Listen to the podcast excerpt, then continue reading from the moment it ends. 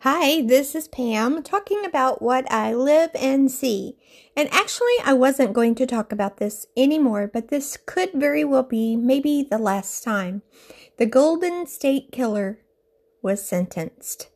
I wasn't going to talk about Manuela Witthuhn anymore, thinking I'd overdone the topic about how she was murdered years ago.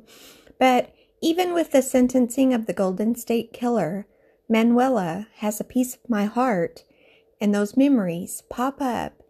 And I do miss her and what could have been. I had no idea her death was due to a serial killer at the time, back in 1981. I just remember the detectives at my door on a Saturday morning asking questions and leaving a blur of unanswered reasons as to why someone broke into her home that night, leaving her dead. It was February, and one of my last memories of Manuela included an argument she had with another coworker at the bank on Friday, where we worked. The lobby and oversized, quite hollow building carried their words as if they each stood at the top of a canyon where one step would mean certain death, where words echoed, where last words were said. I remember Manuela's desk across from my area her sitting there, her stomping across the lobby in purpose steps, and yet Manuela's friendship toward me a welcome rest for my anxious, lonely soul. And we never argued.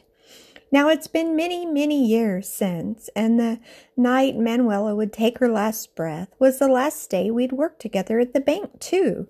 I was transferring to another location inland, still in California, but over the mountains where the Santa Ana winds whipped across the desert. Someone would take her life in a brutal attack, and she would be gone, and our friendship lost too, as if I'd fallen into a canyon of sadness where tears don't stop.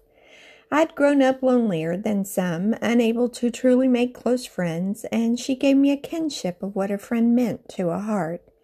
I was unable to function for months after her death, trapped by the loss and the ugliness of such a moment.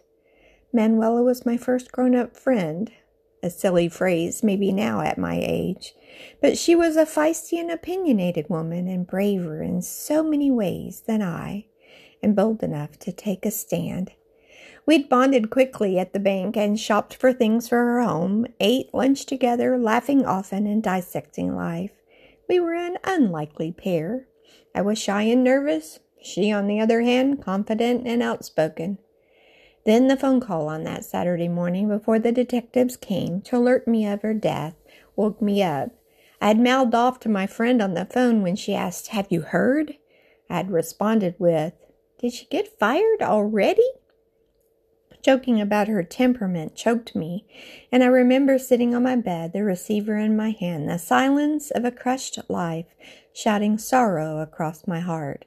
The ashes of a friendship were all that remained, her smile gone forever.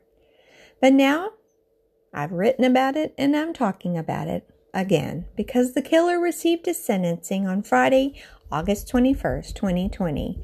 And I'm at a loss of words at how this man took so many lines, lives, and I ache when I think about how much suffering he caused to his victims and to the families and even the friends. So, Manuela Witthuhn, I was honored to be your friend, honored to have known you, and still saddened at how your life ended February 5th, 1981. The Golden State Killer living in plain sight in California and free until DNA matched him to the crimes in 2018. And now it's 2020. I pray for those left behind who survived his attacks and for the families. May they find comfort and may they heal and may they rise up as best they can to find a breeze of hope once again. Yet, I wonder, will the ache of the friendship that could have been ever go away. I'll leave you with that. If you have a friend, treasure that moment. You never know what tomorrow holds.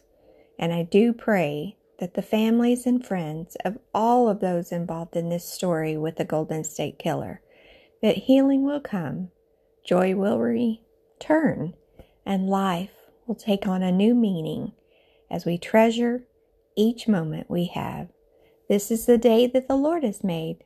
I plan to rejoice and be glad in it. This is Pam. Farewell, my friend Manuela. Farewell.